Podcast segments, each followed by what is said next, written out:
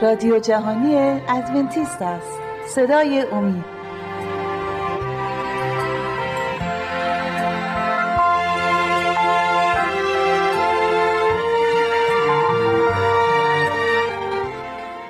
سلام گرم مرا بپذیرید برادران و خواهران بسیار عزیزم. خوشحالم که این فرصت دوباره برای من اومده که در حضور شما از کلام خدا صحبت کنم و اطلاعاتی که بسیار مهمه در رابطه با آتش جهنم به شما برسانم.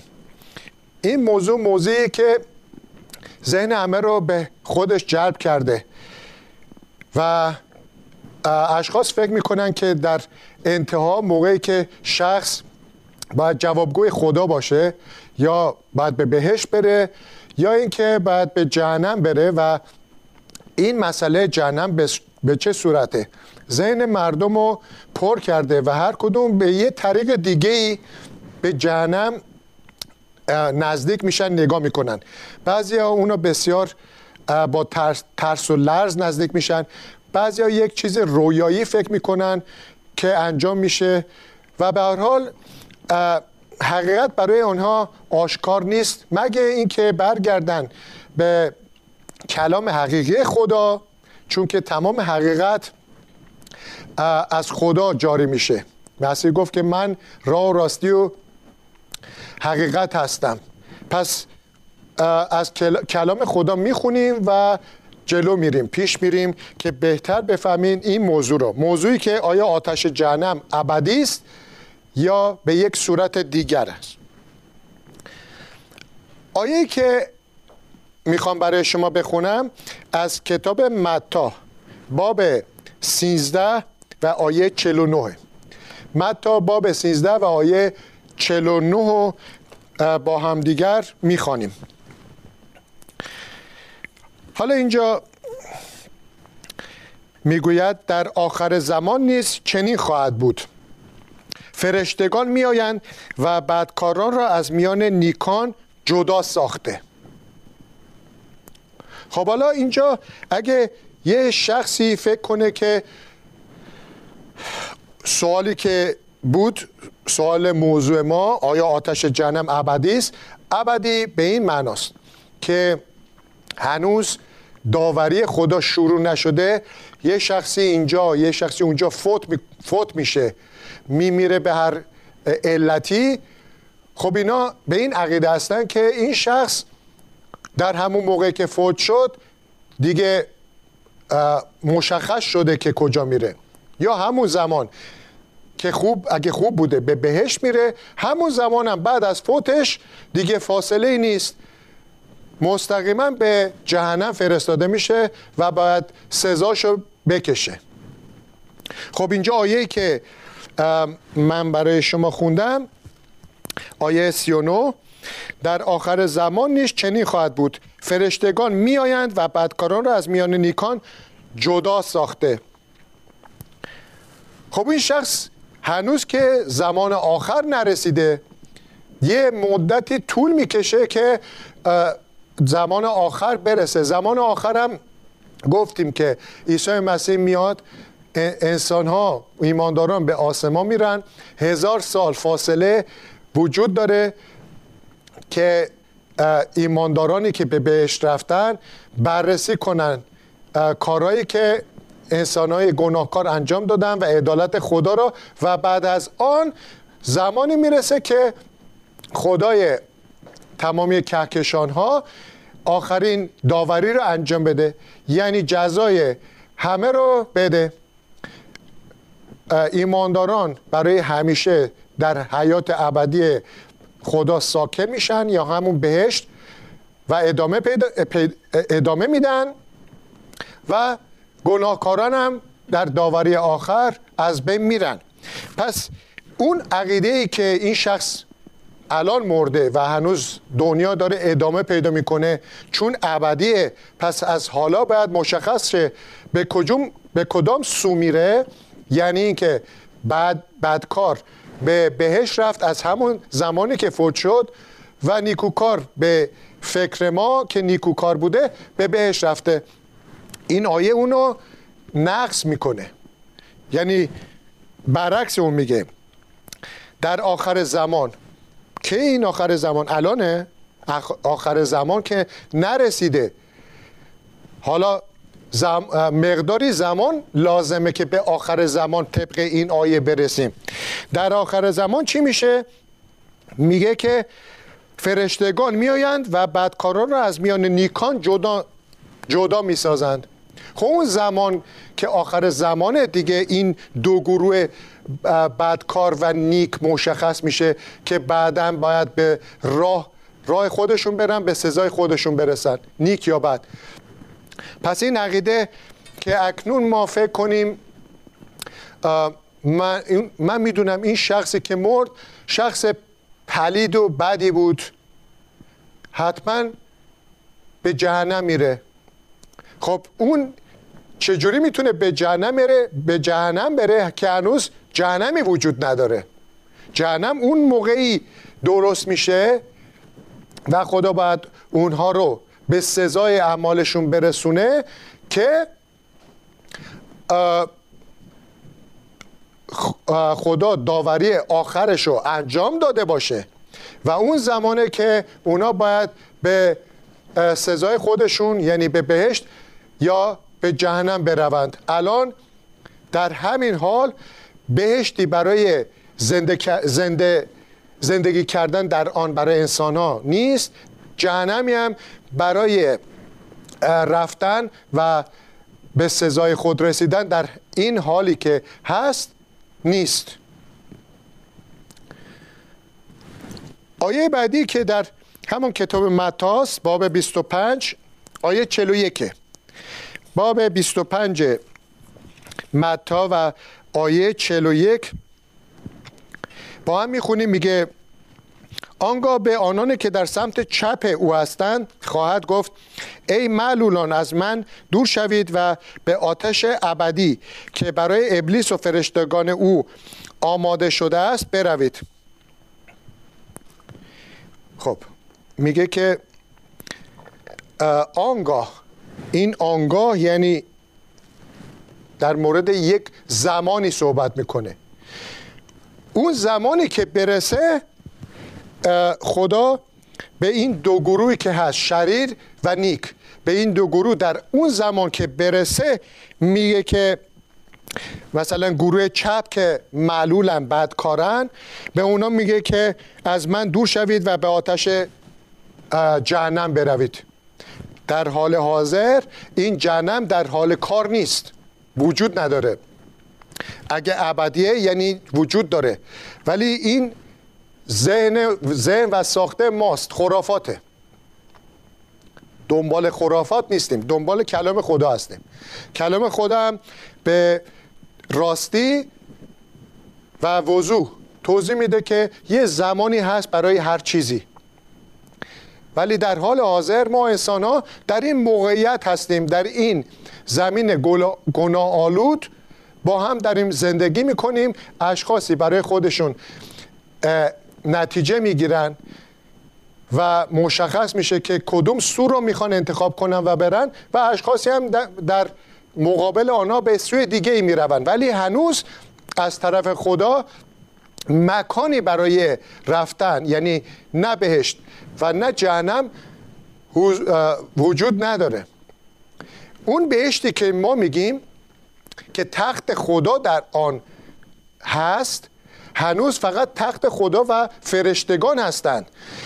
یک انسانی که در این زمان میمیره در جلسات قبلی اگه یادتون باشه گفتیم که روح اون شخص که بگیم روح حیات زندگی حیات به این شخص داده به جسمش داده خب این جسمش خاکیه. خدا من انسان خاکی رو از عناصر خاک تشکیل داد. اون روح حیات رو به من داد. اون قدرت حیات رو در بینی من دمید و من یک موجود زنده شدم. ولی بعد اون آیاتی که خونده بودیم می‌گفت که شخصی که به علت میمیره فوت میشه روحش که اون قدرت حیات و زندگی از طرف خداست و بر از خودش هیچ فکر و شور و عقلی نداره برمیگرده به خدا. اون قدرت زندگی که از خدا آمده برمیگرده به خدا. منم که خاک بودم عناصر خاک میگه که خدا میگه به خاک برمیگرده. اگه این عقیده درست باشه که جهنم الان وجود داره ابدیه برای همینم باید یه اختراعی انجام بشه که بگن که پس جهنم ابدی در حال حاضر هست؟ شخصی هم که میمیره یا بهش میره یا جهنم میره پس روحش هم باید ابدی باشه که در جهنم ابدی باشه. پس می‌بینین که با ساختن جهنم ابدی باید سازگاری بدیم با ساختن روح ابدی. و برای همین منظورم باید این روح زنده نگه داریم. بگیم که آره روح مثل موجود زنده ای که الان من هستم اون قدرتی که از من جدا میشه دوباره همون فهم و شور رو داره. ولی چون بدکاره بوده میره بهش برای هم هنوز زجر می‌کشه و درد می‌کشه و ناله می‌کنه و از این حرفا. دو چیز خرافاتی رو در زمان قدیم از نه از کلام خدا بلکه از بیدینان و خرافاتیان اونایی که از این چیزا درست می‌کردن از این افکار نادرست به خورد مردم می‌دادن و به فکر اونا می آوردن وارد روحانیت رو بگیم کلیسای خدا کردن. دو چیز رو با هم مخلوط کردن. که همدیگر رو کامل کنن. آه حالا که ما یک چیزی اومده به اسم بگیم جهنم ابدی خب اگه این جهنم ابدی باشه و اون روح اصلا زنده نباشه یک قوتی از خدا باشه پس جهنم ابدی به چه در می‌خوره؟ این یه لحظه تموم میشه. جهنم جهنم بقیهش کسی نیست که بسوزه. همینطور بیهوده آتیش داره ادامه پیدا می‌کنه به جای اینکه یه چیزی رو اونجا بسوزونه. پس باید اینم ابدیش کنیم که موقع که جهنمش ابدیه روحش هم باید زندهش کنیم که بگیم شور و فهم داره و ابدی هم هست.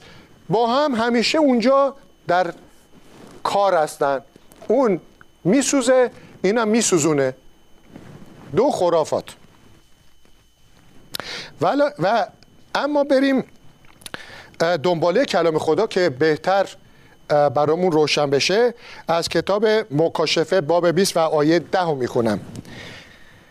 آخرین کتاب کتاب مقدس که مکاشفه است باب 20 و آیه 10 آیه به این صورت میگه ابلیس که آنان را فریب می‌داد خود به داخل دریاچه آتش و گوگرد جایی که حیوان و نبی دروغین بودند افکنده شد. آنها شب و روز و تا به ابد عذاب و شکنجه خواهند دید. آها. حالا یه مقداری درباره این آیه که ممکنه گنگ کننده باشه به فکر بعضی گنگ گمراه کننده یا گم گنگ کننده باشه فهمش سخت باشه توضیح بدم. اولا اینجا که میگه که ابلیس که آنان را فریب می‌داد خود به داخل دریاچه آتش و گرد جایی که ایوان نبی دروغین بودن افکنده شد. این در زمانی میگه که یه در یک محدوده ایه یعنی اینکه این جهنم که باید ابلیس اونجا بره فرشتگان پلید اونجا برن. بعد بعد کارانم به دنبال شیطان اونجا برن. در حال حاضر طبق این آیه که الان خوندم نیست حالا. در آینده خواهد بود ولی نیست. پس تا اینجا می‌بینیم که این عقیده که جهنم ابدی باید باشه نیست.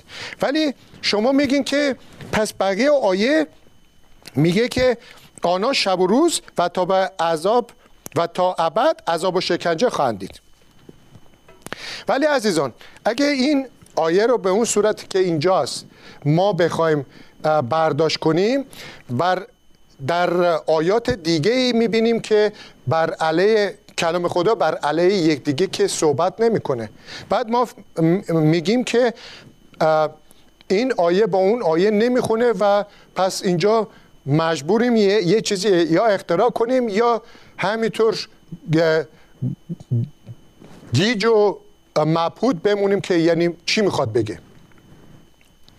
توضیح این آن است که موقعی که در آیات بسیاری در نقاط مختلف از عهد عتیق گرفته تا عهد جدید بسیاری از آیات درباره خدا میگه که خدا محبت است. و از قبلم شنیدین.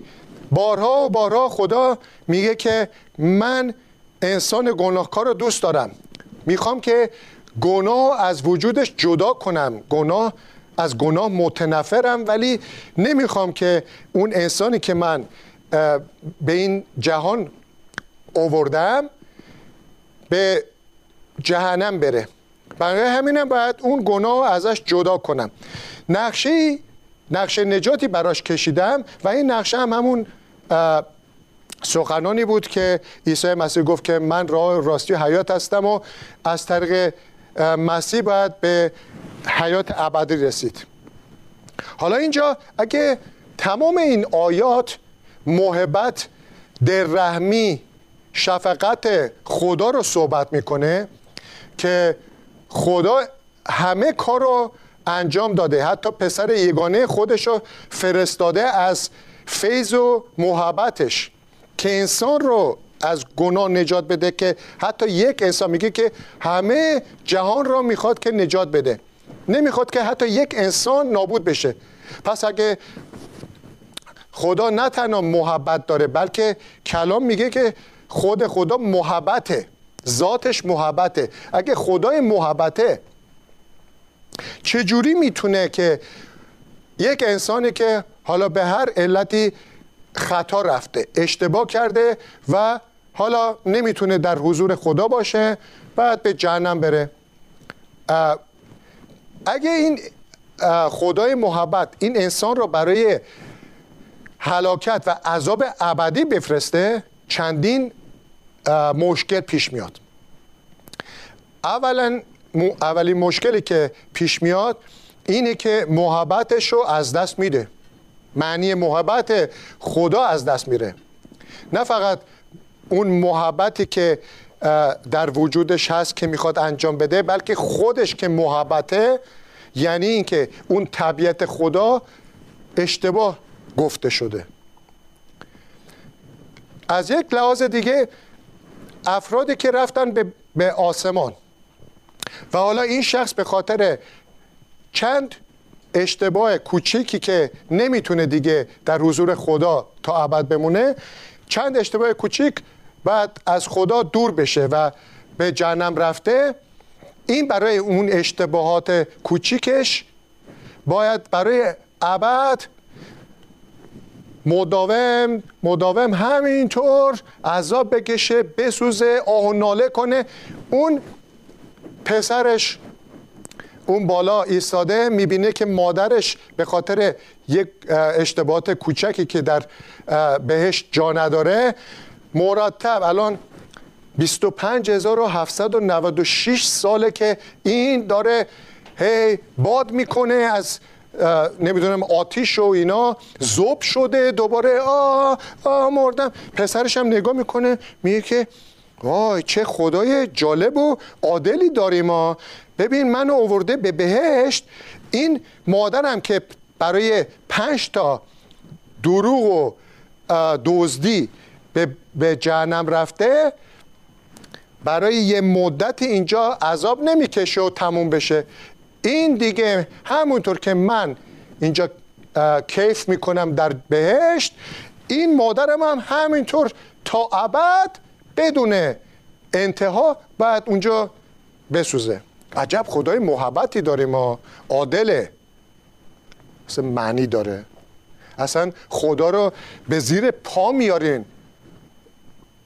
یعنی اینقدر این افکار زشته. این, این افکار اصلا کار نمی‌کنه.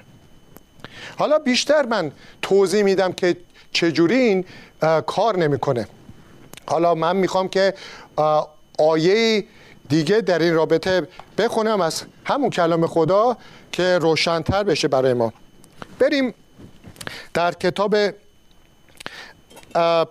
پیدایش آیه باب 19 و آیات 23 تا 25 عهد عتیق پیدایش 19 23 تا 25 به این صورت میگه وقتی لوط به سوغر رسید آفتاب تازه طولو می‌کرد. ناگهان خداوند آتشی از گوگرد بر شهر صدوم و غموره بارانید. خداوند صدوم و غموره و تمام دشتای آن را با مردم و هر گیاهی که در آنجا رویده می‌شد ویران کرد. اما زن لوط به عقب نگاه کرد و به یک ستون نمک تبدیل شد. خب اینجا داستان صدوم و غموره رو می‌دونین که خداوند به خاطر اون گناه افکار گناهکاری که در اون بودن و توبه نکرده بودن اونها رو گفت که من سزاشون رو اونجا میدم. آتیش آورد و اون چند شهری که اون با صدوم قموره اطرافش بودن از بین برد. خب اگه این آتیش رو خدا اونا رو از بین برد که دیگه مزاحم نشن و دیگران رو کثیف نکنن یعنی به دیگران هم این اشتباه نرسه آیه بعدی رو چی میگیم؟ اینو در فکر داشته باشیم که خدا اون شهرها رو سوزوند. حالا بریم یه آیه هم از یهودا یعنی قبل از مکاشفه بخونیم. یهودا باب اول که هست همون یک باب داره. آیه هفت رو بخونیم. آیه هفت در اینجا میگه همینطور شهرهای صدوم و غموره همونی که الان خوندم شهرهای صدوم و غموره و شهرهای مجاور آنان که خود را به زناکاری و انحرافات جنسی تسلیم کردند و اکنون به عنوان عبرت در آتش جاودانی مجازات می شوند حالا سوال من از این آیه برای شما اینه اینجا می که دارن در آتش جاودانی مجازات میشن. اونم که خوندم از پیدایش زمان لوط یعنی زمان ابراهیم حدود دو هزار سال قبل از مسیح. یعنی الان میشه چهار هزار سال قبل. چهار هزار, سال, چهار هزار سال قبل خدا اون شهرهای ناپاک رو از بین, بر، از بین برد با آتش سوزانید. اون شهرها رو جاشو می‌دونن. باستان شناسان جای اون شهرها رو خوب می‌دونن. اونها در زیر الان دریاچه مرگ هستن. به انگلیسی دتسی در اسرائیل. قسمتش در اسرائیل الان قسمتش در اردن. و اون شهرهای سوخته و از بین رفته زیر در دریاچه مرگه. خب اینجا هم که خوندیم که اونا چهار هزار سال قبل که اونا رو خدا سوزون میگه که ابدی دارن میسوزن. بریم ببینیم. میسوزن؟ خیلی جالبه ها. الان بریم ببینیم زیر اون دریا که قرار گرفتن چهار هزار سال قبل هم این اتفاق افتاده. ممکنه که شعله هاش از زیر دریا هنوز داره بیرون میاد. یا هنوز حرارتش به ما می‌رسه. بریم فیلم برداری کنیم ببینیم. خیلی جالبه. میگه که اونا ابدی هنوز اون شهرها در حال سوختنن. شهرها در حال سوختنن. این اگه مدت زیادتری بود من توضیح می‌دادم که منظورش از این چیه. الان به سریع بگم که منظور این کلامی که اینجا میگه به اینه که اون اشخاصی که به جهنم میرن و باید از بین برن موقعی که وجودشون تا یک مدت محدودی محدود سوخت از بین رفت یعنی زندگیشون از ازشون گرفت مردن به خاطر اون جهنم مردن دیگه نیستن. وجودشون زندگیشون نیست. اون جسمی که خاکستر شده دیگه مرتبا خدا زندهشون نمی‌کنه. بسوزونه عذاب بده خاکستر کنه. چون آتش خاکستر کرده چیزی نمونده زنده کنه دوباره بسوزونه. خوا... این میگه, میگه این میشه خدای محبت نیست. این اصلا بر ضد خدا عمل می‌کنه. پس عزیزان شما بدانید که هر موقع خدا اینا رو از بین ببره. اونا از, میان رفتن دیگه اون آتش تموم میشه و دیگه ابدی آتش ابدی وجود نداره. امیدوارم که برکت گرفته باشین و بیشتر از کلام خدا درک کرده باشین در این رابطه. شما را به دستای پرتوان خداوند میسپارم و خدای همراه شما باشید